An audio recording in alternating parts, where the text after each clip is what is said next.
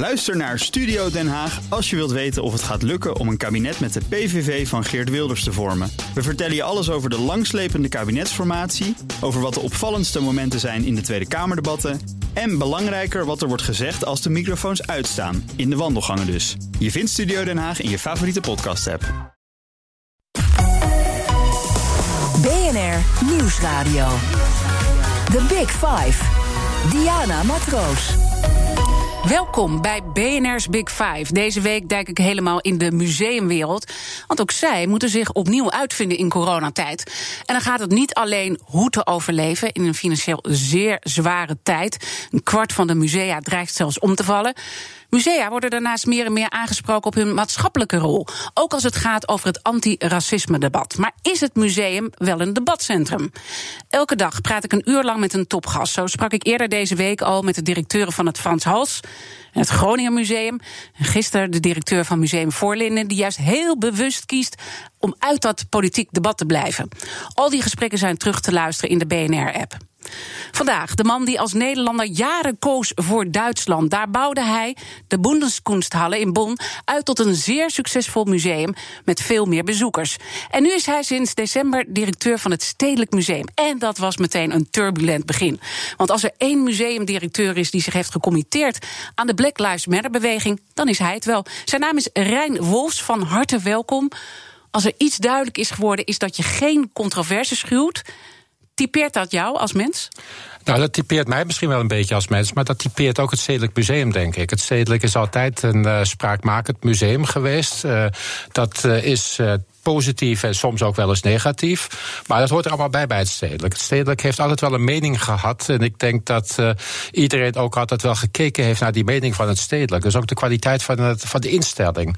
Zodra je in het stedelijk je nek uit het raam steekt, dan uh, moet je oppassen en moet je opletten dat je, dat je hoofd er nog aan zit. En ja. dat is bij andere musea vaak wat minder het geval. Maar het mag ook weer wat meer terugkomen. Het mag allemaal wat spraakmakender, heb je ook gezegd. Het mag nog spraakmakender worden. Het mag spraakmakender worden. En we zitten tegenwoordig in het debat, en ik zeg bewust debat, waarbij de ethische vraag altijd gelijk met de, met de esthetische vraag gesteld wordt. En dat is iets heel anders dan een jaar of tien geleden. Ik denk dat we een jaar of vijf, uh, vier, vijf uh, in, dat, in dat nieuwe debat terecht zijn gekomen, waar morele, waar ethische vragen altijd hand in hand gaan met esthetische vragen. En je moet een mening hebben over die ethische vragen voordat je ook die esthetische vragen goed kunt beantwoorden vandaag de dag. We gaan straks natuurlijk echt inzoomen op dat statement wat je hebt gedaan rond de Black Lives Matter beweging. Uh, maar ik, ik wil toch ook even jou graag eerst persoonlijk wat beter leren kennen, want jouw hand gaat natuurlijk ook bepalen uh, hoe het Stedelijk Museum eruit gaat zien. En je zegt dat dat controverse, dat zit ook wel in mij. Jij vindt ook dat zaken spraakmakender uh, moeten worden. Wat is die drijfveer bij jou? Waar komt dat vandaan? Nou, die drijfveer is dat ik altijd op zoek ben naar spanningsvelden. Ik, uh, ik kan niet tegen verveling. En verveling is altijd mijn grootste vijand persoonlijk geweest. En uh, ik zat vroeger, als ik jong was, kon ik urenlang op een stoel zitten en dan was ik me aan het vervelen. En dan ging ik een boek lezen op een gegeven moment en dan legde ik het weer weg en dan was ik me weer aan het vervelen. En dat is een onaangenaam gevoel. Dus ik heb iets nodig om tegen die verveling persoonlijk te vechten. En, uh, en een spanningsveld opbouwen is daarvoor de meest, uh, is daarvoor de meest slimme oplossing, ja. denk ik dan vaak. En dat kan in het museum ook. En dan heb je het lang volgehouden in Duitsland, twaalf jaar. Voor iemand die zich snel verveelt. Ik heb met, ja, maar ik heb me in Duitsland niet zo verveeld. Mensen denken dat je in Duitsland misschien sneller verveelt dan in Nederland. Nou, maar dat, dat is, zeg ik dat zeker is niet noodzakelijkwijs het geval. dat is niet mijn statement. nee, ik heb in Duitsland een hele open en hele tolerante situatie meegemaakt. Ik, ik ben natuurlijk in Merkel-Duitsland geweest. En dat is wel iets, uh, als je het vergelijkt met hoe Duitsland natuurlijk vroeger op de kaart stond. En Duitsland heeft de laatste twaalf jaar dat ik daar was, toch wel in een vrij positieve flow gezeten. En uh, dat, dat was een goed gevoel. En ik ben naar Duitsland gegaan en heb vaak in Nederland gezegd... in Duitsland is op dit moment de situatie toleranter dan in Nederland. En, en Nederlanders hebben mij vaak gevraagd... ja, maar dat kan toch helemaal niet waar zijn? En toch geloof ik daar nog steeds in. Ja, want je bent nu dus een, aantal maanden uh, terug. Hè? Je bent in uh, nou ja, december ben je begonnen. Was natuurlijk een heel turbulent begin, daarover straks meer. Maar wat, wat valt jou nou op aan Nederland? Want je bent Je bent een buitenstaander eigenlijk, terwijl je wel Nederlander bent, maar je bent twaalf jaar weg geweest. Dus dan kijk je anders naar je eigen land. Wat valt je op?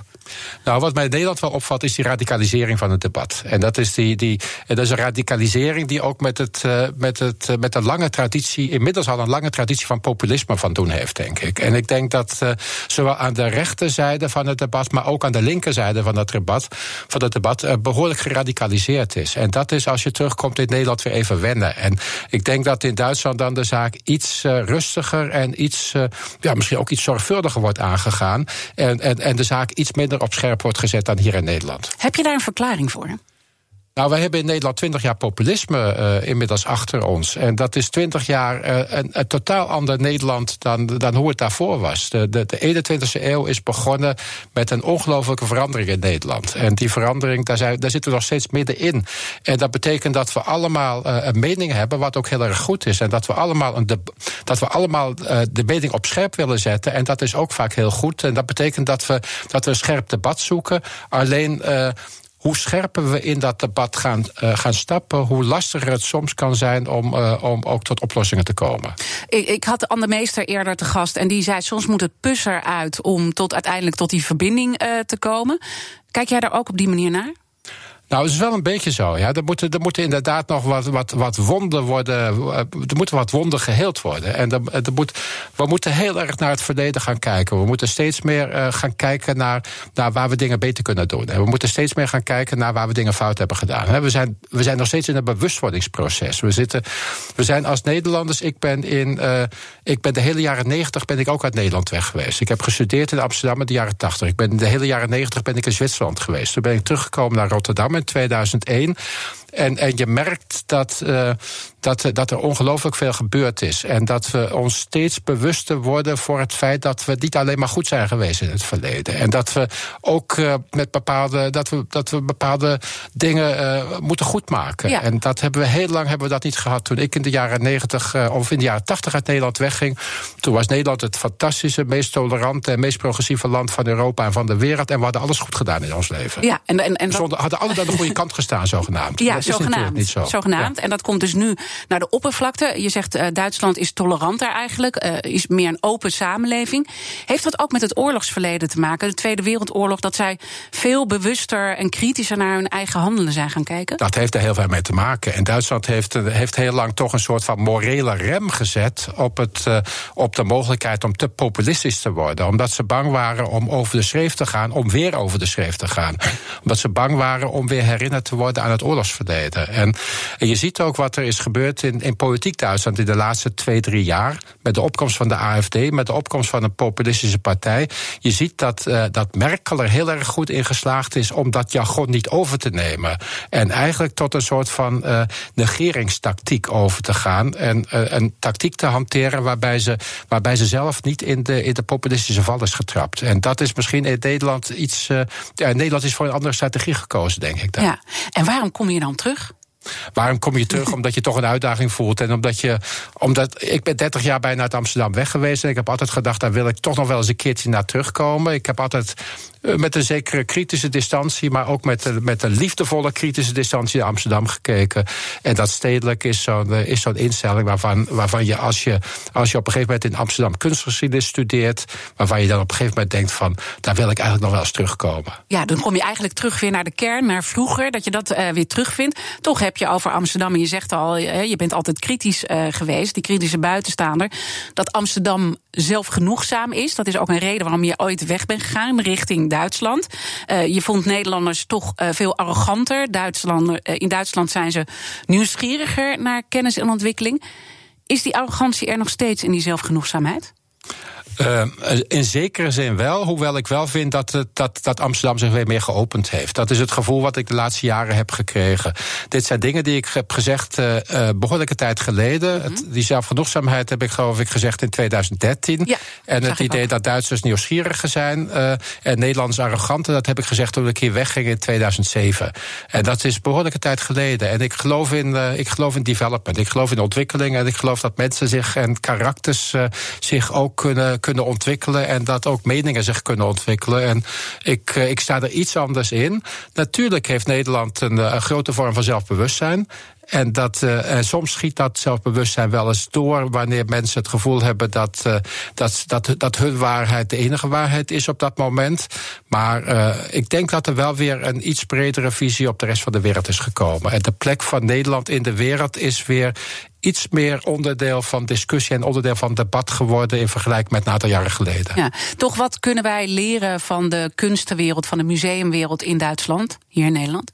Nou, wij kunnen ervan leren dat er, uh, dat er nog steeds heel serieus wordt nagedacht uh, over, uh, over kunst en over de manier waarop kunst ook een rol in de samenleving kan hebben. Dat gebeurt in Nederland ook, maar in Duitsland gebeurt het vaak iets vanzelfsprekender. In Nederland is het gevecht om de, het gevecht om de bezoeker is een heel hard gevecht, is een keihard gevecht op de een of andere manier. En de bezoekerscijfers staan in Nederland nog veel meer op de voorgrond dan dat in Duitsland het geval is. Het gaat altijd maar om die aantallen. Het gaat om die aantallen. Ja. Nederland denkt kwantitatiever dan Duitsland. En Duitsland denkt nog steeds iets kwalitatiever, heb ik, heb ik de indruk. Uh, in Nederland proberen we, proberen we die dingen met elkaar onder één hoedje te brengen. Proberen we die dingen samen te denken. En dat is ook mijn, uh, mijn opdracht, vind ik zelf, voor de toekomst. Te proberen kwalitatief te denken en daarmee kwantitatief, uh, het kwantita de kwantitatieve vraag niet uit te sluiten. Hè. We moeten natuurlijk ook, uh, we hebben te maken met, uh, met economische noodzakelijkheden, ook in, het, ook in het kunstgebeuren, ook in de kunstwereld. Maar dat betekent dat, we, dat, we, dat we nog steeds altijd moeten zorgen dat we die kwaliteit ook bewaken. The Big Five.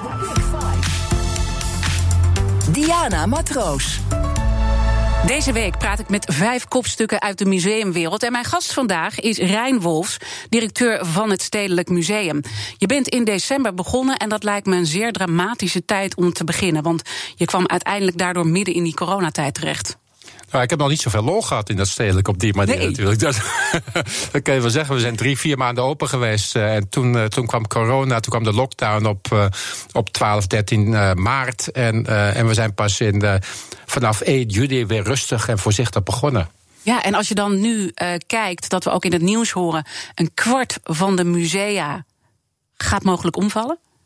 Nou ja, het is een vrij dramatische situatie in de, in de hele cultuur. En met name, ook in de, eh, met name ook in de theaters en de podiumkunst, maar ook in de musea. En, uh, en we zien dat we nu wel open zijn, maar het is natuurlijk niet, zo, niet de manier van open zijn waarbij, waarbij je het grote geld binnenhaalt. Het is, het is allemaal anders dan dat het voor corona was. En we moeten allemaal rekening houden met een langdurige problematiek en met een langdurige bezoekersproblematiek. En, en we moeten maar zorgen dat het inderdaad ook. En we moeten maar hopen dat het inderdaad ook ooit weer eens goed gaat komen. Ja. Maar of we daar nog allemaal bestaan, dat, uh, dat waag ik te betwijfelen. Ik ga ervan uit dat wij nog zullen bestaan. En dat, dat veel andere musea nog zullen blijven bestaan. Maar uh, er, zijn, er zijn met name ook kleine musea. En inderdaad ook ongesubsidieerde musea. Bij wie het museum, uh, bij, bij, bij wie het water tot de hals staat. Ja. En, en die dreigen en, dus ook om te vallen. Die dreigen om en te dan vallen. is misschien een rotvraag, maar ik stel hem toch. Hoe erg is het als die kleine musea verdwijnen? Hebben we niet gewoon te veel dingen voor een klein land als Nederland? Nou, dat kan je nooit zo perfect, dat kan je nooit zo precies beoordelen. We hebben in Nederland een hele rijke uh, cultuur, maar uh,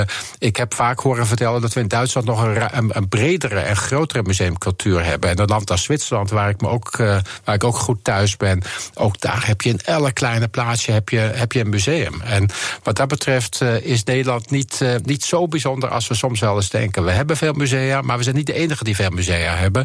En, en, en die pluriformiteit en die grote variëteit, ik denk dat het nog steeds een hele grote kwaliteit is van, uh, van het culturele veld in dit land en, in het land om ons heen. Toen je aankwam bij het Stedelijk Museum, dat wist je natuurlijk ook wel, zei je: Ik uh, tref een museum aan die in lichte onzekerheid is. Anderen zijn wat kritischer en die zeggen van het Stedelijk Museum weet nog steeds niet wie ze wil zijn na al die jaren. Er zijn natuurlijk heel veel gedoetjes geweest met directeuren die er heel kort zaten. Nu komt dit probleem er nog eens bovenop. Ben je dan in staat om echt aan die ambities te werken, die je natuurlijk moet hebben vanuit de situatie waar dat Stedelijk Museum in zat? Of ben je meer een crisis aan het managen? Nou, je bent allebei aan het doen. En je bent natuurlijk ook. Uh, kijk, een, een, crisismoment is ook een mogelijkheid om, om helemaal opnieuw te beginnen. En om sommige dingen opnieuw te denken. En om, en om, nieuwe ideeën te ontwikkelen. Je, je, moet, je moet op een andere manier er tegenaan kijken. Ik voel me crisismanager in de, in de laatste maanden. En ik ben heel veel bezig geweest met, uh, ja, met, met, het, met het vinden van mogelijkheden om uit die crisis te komen. Samen met, mijn, uh, met, met, met, met onze zakelijk directeur ook. En we hebben, daar, we hebben daar heel erg hard aan gewerkt. En we zijn heel sterk het veld ingetrokken. Ik ben sterk het politieke veld ingetrokken, ook op die manier. Om te kijken wat we uh, voor ons, maar ook voor de, voor de overige players in de culturele sector. En Ja. in, de, in de museale sector en in de kunstsector kunnen redden. Want En er waar, heel- waar, is dan, waar is dan de opening? Waar, waar zit de redding? De, de redding zit uiteindelijk natuurlijk deels bij de publieke sector. Dat is natuurlijk de noodzakelijkheid die wij nodig hebben. Want als we, als we er niet vanuit willen gaan dat kunst een publieke zaak is, dan kunnen we met z'n allen ophouden. En dan, en dan moeten we niet eens aan beginnen. Ik, ik geloof nog altijd heilig in, de, in het museum als deel van een publieke zaak. En van een publieke, een publieke verantwoordelijkheid. En ik, eh, ik geloof er nog in dat het deel van de samenleving is. Dat het noodzakelijkheid van de samenleving is om, om cultuur op deze manier te ondersteunen. Wat je nu ziet is dat er, dat er ook eh, hulppakketten zijn, zijn gesmeed. Dat Ja. er eh, steunpakketten Maar het is allemaal veel te weinig, hoor ik iedereen zeggen in deze wereld. En we hebben al zo eh, ondernemend moeten worden in de afgelopen jaren. Het is ook een keertje klaar. Als je dan nu kijkt naar de opstelling van de minister, ben je dan hoopvol dat dat gaat veranderen? Of ben je een beetje Nou, zuur? Ik, ik, ik, ik, het is fijn dat er iets is gebeurd, maar het is te weinig. En ik ben, ik ben niet zo hoopvol dat dat ook heel lang kan gaan aanhouden. En we hebben natuurlijk ook heel veel spelers in dat culturele veld. En dan hebben we het over de ZZP'ers, dan hebben we het over Ja. de kunstenaars, dan hebben we het over de galerieën, dan hebben we het over, over een heleboel verschillende soorten spelers die, die ook heel erg afhankelijk zijn van, eh, van uitgaven van, van mensen en die afhankelijk zijn van, Ja. van, van, van gelden. En, wat, en wat als die is dat dan? omvallen- Dat, dat, dat, dat het dus nog steeds zo die houding eh, is. Hè? Ik bedoel, er zijn wel gesprekken, maar ja, het is nog steeds niet genoeg. Wat is dat? Leggen jullie het niet goed uit? Ehm, nou, het is wel zo dat de culturele sector niet altijd op de juiste manier en niet altijd op een goede manier georganiseerd is, denk ik. Maar we hebben ook een, we hebben ook een anders, we hebben ook verschillende systemen in verschillende landen. Kijk, ik kijk naar Duitsland bijvoorbeeld. In Duitsland hebben we een systeem waarbij, eh, waarbij we geen aparte minister van cultuur hebben, maar de minister van cultuur is een zogenaamde kansleramtministerin. Dat wil zeggen, zij zit direct naast Angela Merkel in, Ja. het, in het hoofdkwartier van de macht. Ja. En zij hoeft niet met Olaf Scholz, ze hoeft niet met de minister van Financiën aan tafel te zitten om met hem te gaan onderhandelen. Want meestal trek je dan als, eh, als minister van Cultuur niet eh, meestal trek je niet aan het langste eind als het gaat om die, om die, om die onderhandelingen, om, om, om, om grotere budgetten, om meer gelden. En dat is een, eh, dat Dat is een winpunt voor. Nederland. Nou ja, je zit als, je zit als, als cultuurminister zit je toch vrij eenzaam soms te, midden van, te midden van andere belangen in, Ja. een, in, een, in een regering. En, en dat systeem met die kansenambtsminister in voor cultuur in Duitsland, dat is eh, wat dat betreft een heel goed systeem. En dan zie je ook dat Merkel daarvoor gaat staan en, en zegt van bij ons is cultuur chefsache. Ja. En bij ons, hè, bij ons is het zaak van. En dat van- zou mooi zijn als Rutte dat een keer En- zegt. En, en daar werken we aan. Ja. Eh, onze gasten stellen elkaar vragen via de kettingvraag. En in de vorige aflevering was hier Suzanne Zwart. Zij is directeur van Museum Voorlinden. En zij vertelde dat ze de afgelopen maanden heel erg gefocust was om het hoofd boven water te houden. Nou, dat hoor ik ook weer in het gesprek wat ik met jou eh, had. En eh, dat in de museumwereld tegelijkertijd ook allerlei maatschappelijke vraagstukken spelen. En die op het bordje geworpen worden. En af en toe weet ze niet meer wat haar drijfveren waren. En vandaar dat ze deze vraag voor jou had. dan eh, probeer ik altijd terug te denken aan een kunstwerk dat mij heel erg heeft geraakt. En dan voel ik weer onmiddellijk waarom ik doe wat ik doe. En dan kan ik er weer tegenaan en dan zet ik mijn schouders eronder. Ik wil van jou weten welk kunstwerk jou heeft geraakt en welk kunstwerk wil jij dus delen met de luisteraars? Ja, kunstwerk wat mij geraakt heeft. Er zijn telkens verschillende kunstwerken die mij raken. Eh, ik, ben, eh, ik ben op dit moment ben ik, eh, ben ik helemaal kapot van het werk van een Afrikaanse kunstenaar, El Anatsui. Ik heb het tentoonstelling gezien. Ongeveer eh, een maand geleden in het Kunstmuseum Bern. Ik had een deel van. Ik had die tentoonstelling in andere vorm ook al in eh, het Huis der Kunst in München gezien.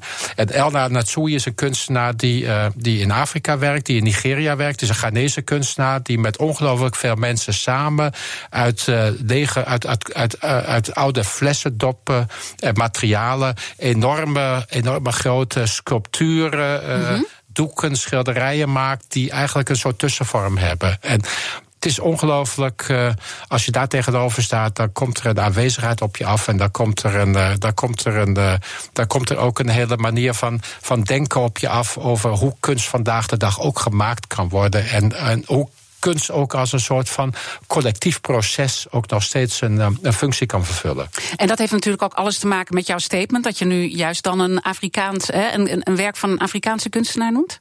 Heeft er ook wel een beetje mee te maken. Kijk, we hebben natuurlijk de laatste tijd. Uh, uh, dat heb ik ook in Duitsland deels al gekregen. En hier ook toch een, een oog ontwikkeld, uh, geprobeerd te ontwikkelen. om iets verder te kijken dan, dan alleen binnen de eigen grenzen. En binnen, de eigen, binnen, de eigen, binnen je eigen geschiedenis, om het maar zo te zeggen.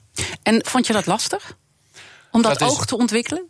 Nou ja, kijk, als je geen specialist in iets bent, is het altijd even moeilijker om dat oog te ontwikkelen. En ik ben nog steeds geen expert. En daarom heb ik ook expertise nodig. En daarom heb ik ook andere mensen nodig om samen met mij over, uh, over dat soort dingen na te denken. En om, om, om, nieuwe, om nieuwe terreinen te gaan ontginnen, om het maar zo te zeggen. En daarin zeg je ook: het is heel erg belangrijk dat wij dat maatschappelijk debat voeren. Dat we die controverse opzoeken.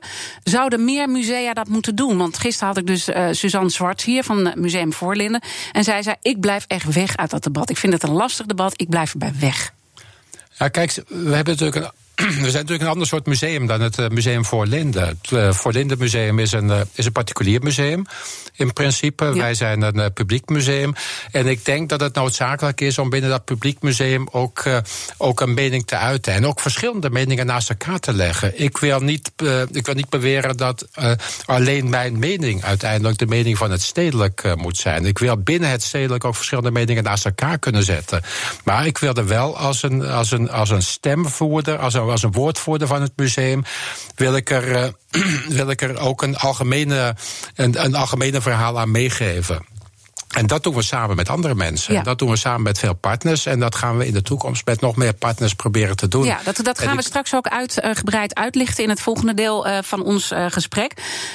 toch wil ik nog even die coronasituatie erbij pakken. Helpt dit ook dit moment om misschien sneller te schakelen, om meer stemmig te worden, zoals er wel uh, wordt gezegd, omdat de oudere bezoeker, hè, de klassieke bezoeker die de musea hebben hier in Nederland, toch een beetje wegblijft uit angst? Nou, dat de klassieke bezoeker wegblijft is heel vervelend. En, dat, eh, en ik hoop dat die heel snel ook weer terug kan komen. Want he, dat we heel snel weer een veilige situatie hebben. Een situatie die mensen het gevoel geeft dat ze veilig zijn. Uh, dat heeft daar niet zoveel mee te maken. Maar ik zeg wel, ik heb wel de laatste maanden vaker gezegd. Dit is het moment. Dit is het moment voor veranderingen. Dit is het moment voor een heleboel veranderingen. Om anders te denken over hoe een museum functioneert. Om anders te denken uh, over, over de dingen waar we ons op moeten richten. En waar we, onze, waar we ons materiaal, om het zo maar te noemen vandaan moeten halen. En dit is het moment om nieuwe partnerschappen te smeden en, en met nieuwe mensen samen te gaan werken. En misschien ook wat moment van uh, bezinning om uh, niet meer uh, zo verwend te zijn als publiek dat we allemaal blockbusters hier hebben en dat het ene werk de ene week in New York is en dan hier bij ons ja. in Amsterdam de sky was the limit. Daar moeten we slim mee omgaan. Ik zeg, ik zeg niet dat we helemaal geen blockbusters meer moeten programmeren als Nederlandse musea. Dat heeft ook te maken met de maatschappelijke relevantie uiteindelijk uiteindelijk, als je een tentoonstelling op, uh, in, in, in, een instelling neer kan zetten en daar komen 200 of 300.000 mensen naartoe, dan moet je zeggen dat is ook een bepaalde maatschappelijke relevantie. Dus je moet op zoek gaan naar slimme blockbusters. En je moet gaan kijken dat je, dat je grote tentoonstellingen met publiekswerking ook kan maken, waarbij je niet uh, uit uh, alle hoeken van de wereld heel, veel, heel veel dure kisten moet laten komen met speciaal transporteurs en met couriers, et cetera, et cetera. Maar je moet ervoor zorgen dat het op een iets andere manier kan. En dat het vanuit iets, uh, dat het iets slimmer kan worden aangepakt. En misschien is zo'n tentoonstelling soms wel iets kleiner dan die vroeger zou zijn geweest. Maar uh, daarom hoeft hij nog niet slechter te zijn. We praten straks uh, verder met Rijn Wolfs. Praat ik verder over zijn anti-racisme statement. En het was bijna moeilijk om niet al dat, die kant op te gaan. Want ik proef aan je, je wil er de hele tijd over hebben. En dat snap ik ook, want je hebt nogal een statement gedaan. De helft van zijn aankoopbudget gaat hij reserveren om het stedelijk minder wit te maken. We zijn. BNR Nieuwsradio. The Big Five. Diana Matroos. Welkom terug bij het tweede halfuur van BNR's Week 5. Fijn dat je weer luistert. Deze week praat ik met vijf kopstukken uit de museumwereld. En mijn gast vandaag is Rijn Wolfs. Hij is directeur van het Stedelijk Museum. We hebben net al uitgebreid gesproken hoe het is om het, uh, nou ja, het schip te sturen in coronatijd. Het is allemaal niet makkelijk. En tegelijkertijd spelen er ook allerlei andere zaken, namelijk musea die zich helemaal midden in dat maatschappelijk debat uh, gaan begeven. In de periode 2021-2024 gaat het Stedelijk uh, Minstens de helft van het aankoopbudget reserveren voor het aankopen van werk van gekleurde en niet-westerse kunstenaars. Waarom heb je je zo duidelijk uitgesproken meteen aan jouw begin van jouw directeurschap? Uh, dat hebben we gedaan, dat hebben we gezegd in uh, december of januari. Hebben we, dat, uh, hebben we dat in ons beleidsplan voor de komende vier jaar geschreven. Omdat we vinden dat er een statement moet worden gemaakt. En omdat we vinden dat er, dat er een, signaal, een duidelijk signaal moet worden afgegeven. En wij hebben als stedelijk hebben we een gigantische collectie. We hebben een prachtige collectie. Maar het is een hele witte collectie. En het is een, het is een collectie die heel erg sterk vanuit een eurocentrisch perspectief is opgebouwd. En dat is ook heel logisch. En daar, Waarom is dat logisch? Nou, dat is heel logisch, omdat we, omdat we vroeger uh, op, omdat we dat besef heel lang niet hebben gehad. En uh, het is, eigenlijk zou het niet logisch moeten zijn. Maar het is, als je het ziet hoe het in de hele wereld is gebeurd. en in de hele westerse, in de hele westerse kunstwereld is gebeurd. Dan, dan, dan zijn wij net zo bezig geweest als ieder ander museum in, in West-Europa en in Noord-Amerika. En nou ja, we zijn nu zover dat we ons bewuster zijn geworden over het feit dat we ook verder moeten gaan kijken. En als we dat inderdaad willen gaan doen, dan moeten we ook. dan moeten we ons ook bepaalde doelstellingen opleggen. En ik vind die doelstellingen heel noodzakelijk voor het stedelijk. Om daarmee, hè, want we, kunnen nooit repareren in die zin dat we, dat we op een gegeven moment naar een balans kunnen komen die 50-50 is. Het is net zoals met de genderbalans. We kunnen niet naar een situatie toe groeien waarbij we net zoveel vrouwen in de collectie hebben als mannen. Omdat we al 125 jaar hebben verzameld en in die 125 jaar gewoon veel meer mannen, veel meer werk van mannen hebben verzameld dan werk van vrouwen. Dat kunnen we nooit meer helemaal repareren. Maar we kunnen wel goede signalen afgeven. En we kunnen laten zien dat er, uh, dat er ook andere verhalen te vertellen zijn. En we kunnen mensen die zich op dit moment nog niet gerepresenteerd voelen door de verhalen in de museale wereld, die kunnen we ook een stem geven. Mm -hmm. En die kunnen we het gevoel geven dat ze ook gerepresenteerd kunnen gaan worden. Ja, en dan wordt er uh, in één, één adem genoemd vaak gekleurde en niet-westerse kunstenaars. Wat is jouw definitie? Want dat zijn natuurlijk twee verschillende dingen. Nou, dat zijn, dat zijn verschillende dingen. En dat betekent, en, en dat zijn de, nog steeds de vragen waar we allemaal een beetje mee, uh, mee aan het werk zijn. Van hoe lossen we dat op? Hè? We hebben het begrip bicultureel bijvoorbeeld, hebben wij ook aan gedacht. Toen hebben we gedacht, we, we gaan het hebben over kunstenaars van kleur en, en, en zwarte kunstenaars. Maar dan uh, moet je alleen naar kleur kijken, is dan de vraag. Of moet je ook kijken naar al die anderen die niet gerepresenteerd zijn in onze collectie. Dus uh, toen zijn we uiteindelijk gekomen op dat verzamelbegrip. Kunstenaars uh, hebben werk van makers van kleur. We spreken ook van makers, omdat we het ook over ontwerpers hebben natuurlijk. Werk van makers van kleur en werk van makers met een niet-westerse achtergrond. En als je naar niet-westerse achtergrond kijkt, dan merk je ook dat Nederland daar ook weer uh, een definitie voor heeft die, die zich telkens aan het verschuiven is. En wij hadden op een gegeven moment ook keken we naar werk uit, uit, Indonesië, uit Indonesië bijvoorbeeld. En dan mm -hmm. merk je dat dat, dat dat niet meer als niet-westers geldt. En dat dat werk van ja. Indonesische kunstenaars als werk van westerse kunstenaars geldt. Ja, en dat, en dat is dus heel interessant in de discussie en hoe definities uh, tot stand komen. En dat maakt het ook tegelijkertijd heel lastig. Uh, jouw statement heeft ook veel losgemaakt, veel de aandacht ge getrokken. En maandag had ik hier Andreas Bloem uh, te gast. Hij is directeur van het Groningen Museum. En hij zei als gevolg van jouw statement het volgende. Ik vond, vond wat veel mensen natuurlijk opviel is dat hij zegt... nou, 50% van onze komende aankopen van kunstenaars van kleur of niet-westerse achtergrond of niet-westerse landen. Nu heeft het stedelijk een soort universele ambitie van de, de, de, kunst van de wereld moeten laten zien, de hedendaagse kunst. Dat is nogal wat, de wereld is groot. Ik vind het uh, spannend. Ik ben benieuwd hoe ze het gaan doen, hoe wij dat dan zien en ik wens hen natuurlijk heel veel succes ermee. Ja, er zat ook wel een beetje cynisme in, als ik het even voor mijn ja. eigen rekening uh, neem. Uh, ja, spannend, zegt hij. Nou ja, daar, daar zit er zeker cynisme in. En, uh, en ook een gevoel van uh, kan dat wel wat gaan worden. Ik denk dat het wel iets kan gaan worden en het moet ook iets gaan worden. En als, hij het, eh, als, als, als Andreas Blum zegt. Uh, dat wij uh, natuurlijk uh, een soort van wereldkunst willen laten zien hier. Dan moeten we er ook rekening mee houden dat wij ook heel erg goed moeten kijken naar wat er dan in Nederland aan kunst wordt geproduceerd door makers van kleur en door makers met een niet-westerse achtergrond. Hè.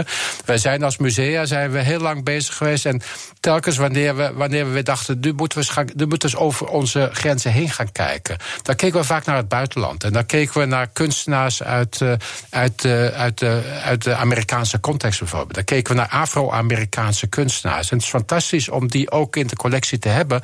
Maar we moeten nu natuurlijk ook gaan kijken naar, uh, naar, naar, naar, kunstenaars hier in Nederland.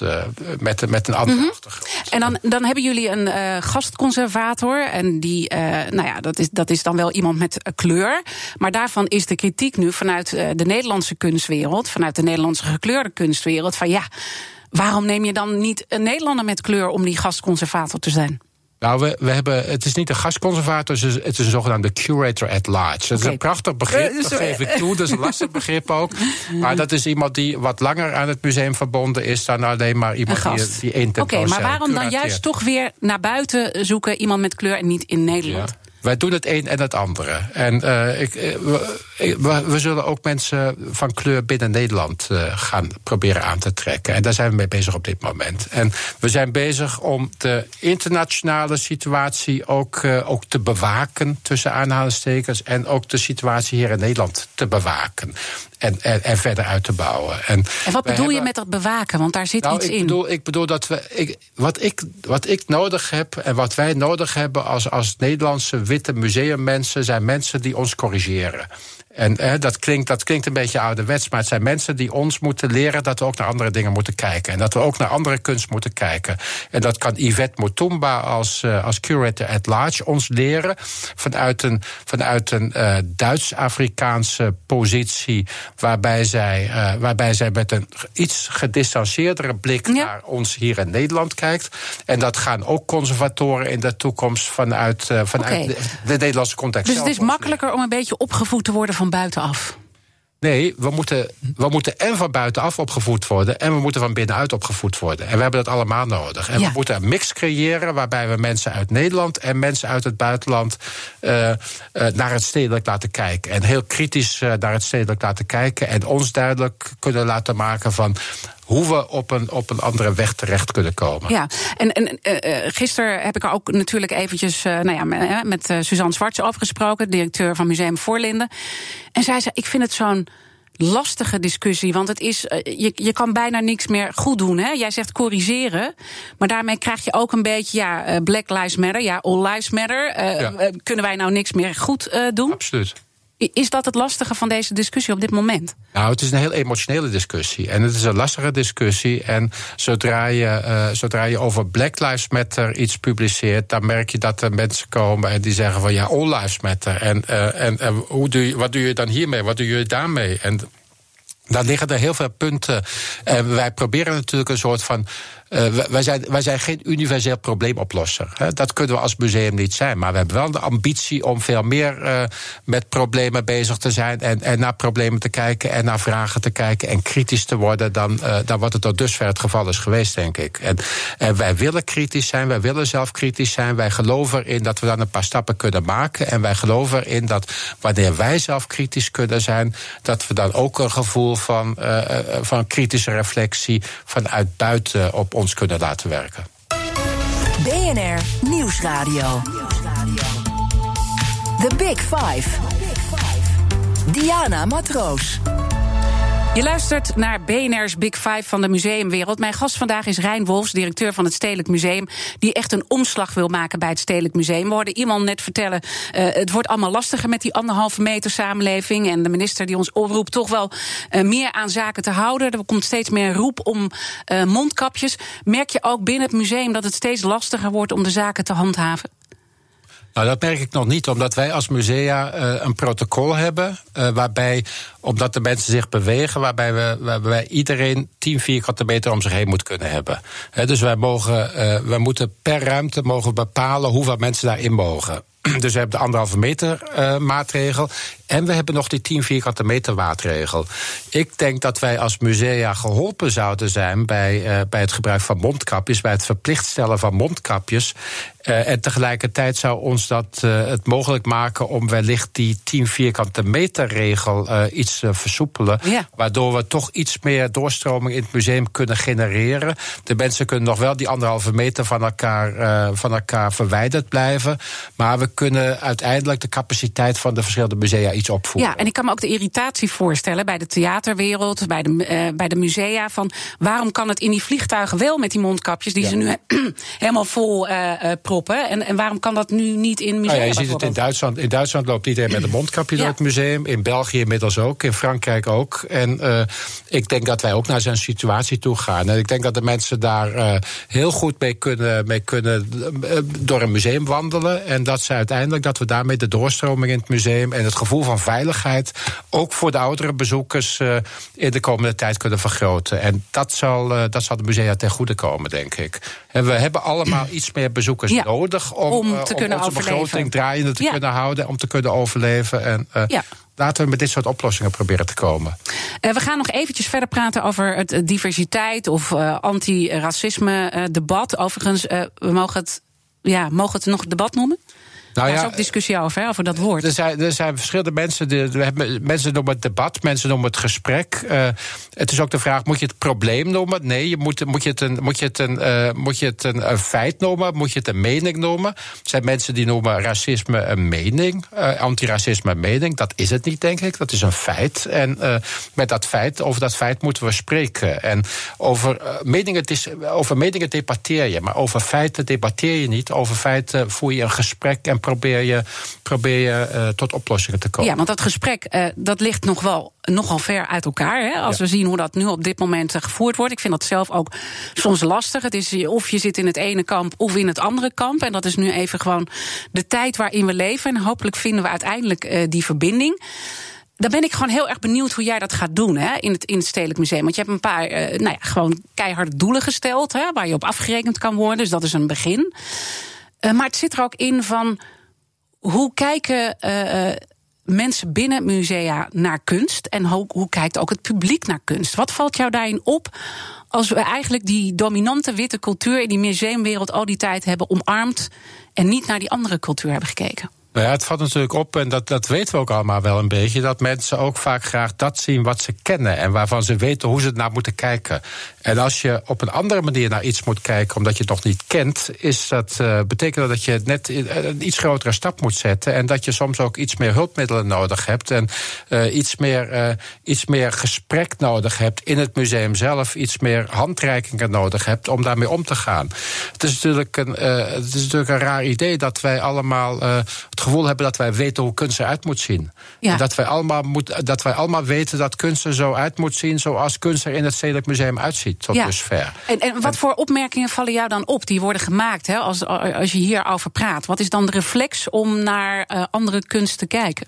Nou ja, er zijn natuurlijk veel mensen die het gevoel hebben dat we dan uh, aan het kwaliteitsbesef, aan het kwaliteitscriterium gaan lopen morrelen. En ik denk exact. dat dat helemaal niet het, ja. uh, noodzakelijk is. Ik denk dat we daar ook anders in moeten staan. En dat we, dat we uh, met ons kwaliteitsbegrip ook, ook, ook, laten we zeggen.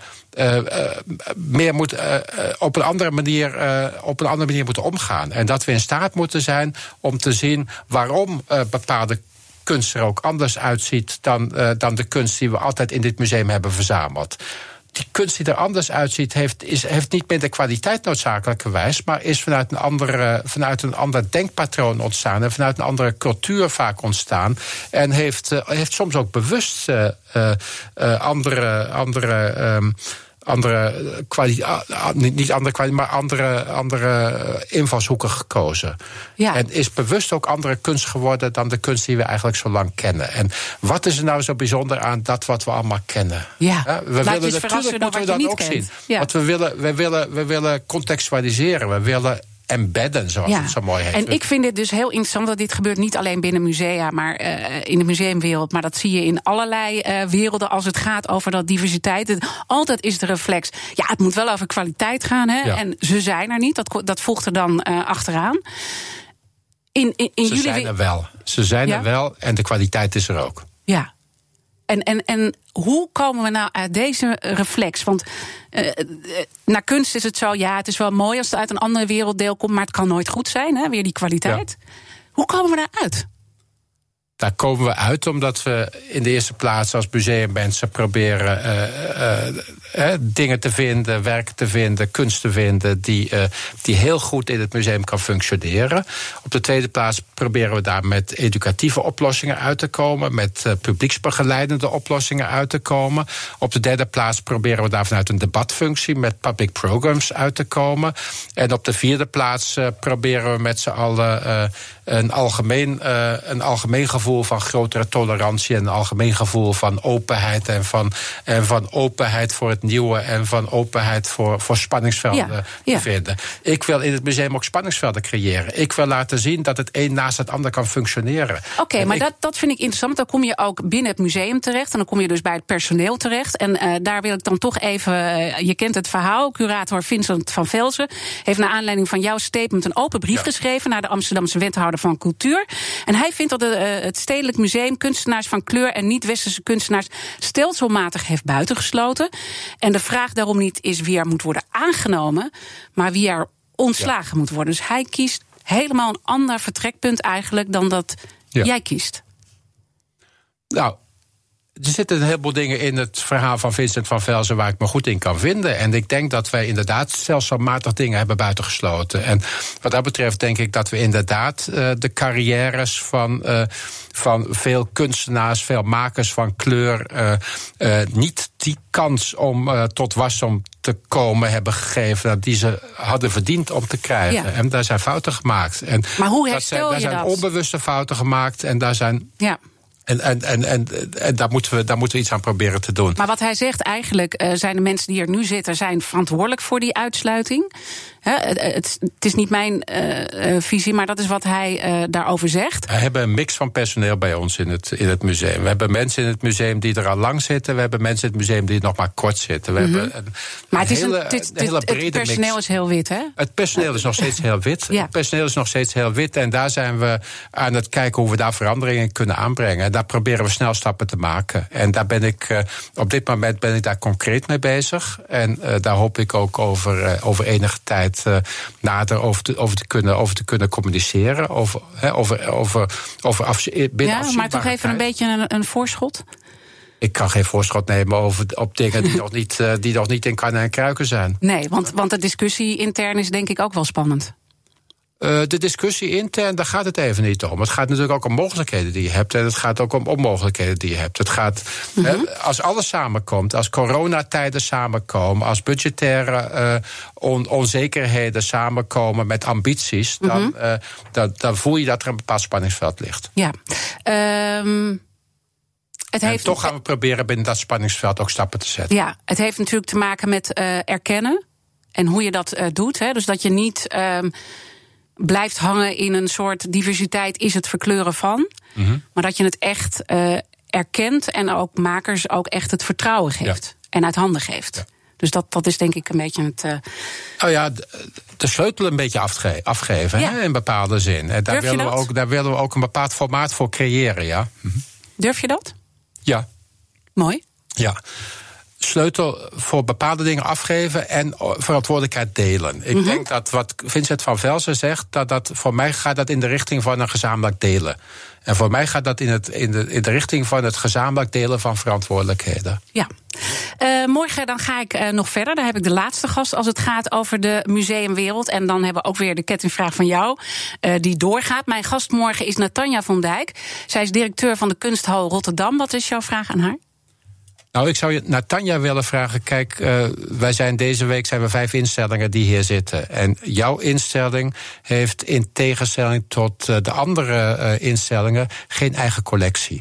En ik heb ook vijf, ik heb zeven jaar lang in Duitsland zonder eigen, eigenlijk twaalf jaar lang in Duitsland zonder eigen collectie gewerkt. En ik weet dat het dan anders werken is. En dat het ook in een tijd waarin, uh, waarin de musea met collecties zich weer meer gaan bezinnen op, op, op die eigen collecties. En moeten gaan bezinnen op die eigen collecties. Hoe ga je dan als kunsthal met, uh, met die problematiek om? Is dat een problematiek die, waarmee je dan te maken krijgt? En, uh, en hoe kun je als kunsthal tussen die musea met hun eigen collecties ook een rol blijven spelen? Hoe ga jij ermee om? Want uh, dat buitenlandse publiek, dat is de helft van jouw bezoekers. Hè? Dus dat wordt de komende tijd gewoon nog heel erg uh, spannend. Je hebt geen uh, Mona Lisa. Daar ben je blij mee overigens, begrijp ik? Ik ben blij dat we geen Mona Lisa hebben. Ik ben blij dat niet iedereen naar één, naar één kunstwerk bij ons loopt. Ja. Uh, hoe ga je er wel mee om, uh, wetende dat de, de wereld nu toch wel een beetje stil ligt de komende tijd met die collectie? Uh, nou ja, je ziet dus dat op dit moment collectie minder in trek is dan, dan wanneer het buitenlandse publiek weer terugkomt. En dat de mensen direct naar de tentoonstelling van Nam June Paik rennen en dat daar een zekere filevorming kan optreden. En wij, wij zullen een traject gaan inzetten waar we opnieuw met collectie, over collectie gaan nadenken. Daar zijn we nu mee bezig. En dat zal ook gaan resulteren in, in andere collectieopstellingen in de, in de, in de, in de komende jaren. En, uh, en daar zullen we ook gaan proberen dat diversiteitsdebat wat we nu hebben ingezet binnen het museum. En waar we sterk naar aan het kijken zijn. En waar we ook mensen van buiten met ons gezamenlijk naar laten kijken. Daar zullen we, uh, daar zullen we de vruchten van gaan plukken in, dat, uh, in, die, in die nieuwe collectieopstelling. En daar zullen we nieuwe dingen gaan zien. Nieuwe verhalen en daar willen we meestemmigen gaan worden. We zijn uh, ontzettend benieuwd, want dat gaat natuurlijk uiteindelijk hopelijk ook uh, andere bezoekers opleveren. Speelt dat mee? Dat speelt zeker mee. Ja. Wij, wij, willen mensen naar het museum halen die zich op dit moment nog niet voldoende gerepresenteerd voelen. En dat kan ook willen... een economische win zijn natuurlijk, als dat, die dat bezoekers is, dat gaan is komen. Wij, ja. wij, zijn op zoek naar first-time visitors, zoals dat zo mooi ja. heet. En we, zijn, en we geloven dat we die mensen ook aan het museum kunnen, kunnen binden en naar het museum kunnen krijgen door bepaalde andere dingen te laten zien dan dat we ze nu alleen maar laten zien. Je hebt gezegd, ik wil niet de derde directeur zijn die vroegtijdig vertrekt bij het stedelijk, want dat is natuurlijk toch een beetje de geschiedenis bij het stedelijk. Het is heel turbulent geweest. En dan begin je verdorie in zo'n turbulente tijd met die coronacrisis. Heb je gedacht, had ik dat wel moeten zeggen? Heb ik dat met zoveel woorden gezegd? Ik kan het me niet eens ja, herinneren. Ja, ja, maar ik, ik bedoel, ik ga er wel voor. En uh, nee, dat, uh, natuurlijk, het, het, is een uitdaging. Het stedelijk is een uitdaging. Deze tijden zijn een uitdaging. En, uh, en, daar, gaan we, en daar gaan we helemaal voor. Mooi. Hopelijk maakt het creatiever ook ergens. Wat je ook van die sector hoopt. Ja, ik denk het wel. Ik ga ervan uit. En weet je, dit soort dingen, als je zo'n muur voor je krijgt gezet op een gegeven moment, uh, dat, dan, heb je, dan ga je strategieën vinden om daar, om daar omheen te lopen of een uitgang te vinden, een opening te vinden. En we moeten openingen creëren. Dat is, dat is noodzakelijkheid voor de komende tijd. Ik ben er heel erg benieuwd naar en uh, blijf het volgen. Heel erg dank uh, voor dit gesprek. Rijn Wolfs, directeur van het Stedelijk Museum. Alle afleveringen van BNR's Big Five zijn natuurlijk zoals altijd terug te luisteren. De podcast vind je in de BNR-app en op bnr.nl. Maar blijf luisteren naar BNR. Straks Ivan Verrips met het programma Ask Me Anything. Ik wens iedereen een hele mooie dag. Bij BNR ben je altijd als eerste op de hoogte van het laatste nieuws. Luister dagelijks live via internet. Bas van Werven. En heel langzaam komt de zon op rond dit tijdstip. Je krijgt inzicht in de dag die komt op BNR, het Binnenhof in Nederland en de rest van de wereld. De Ochtendspits. Voor de beste start van je werkdag. Blijf scherp en mis niets.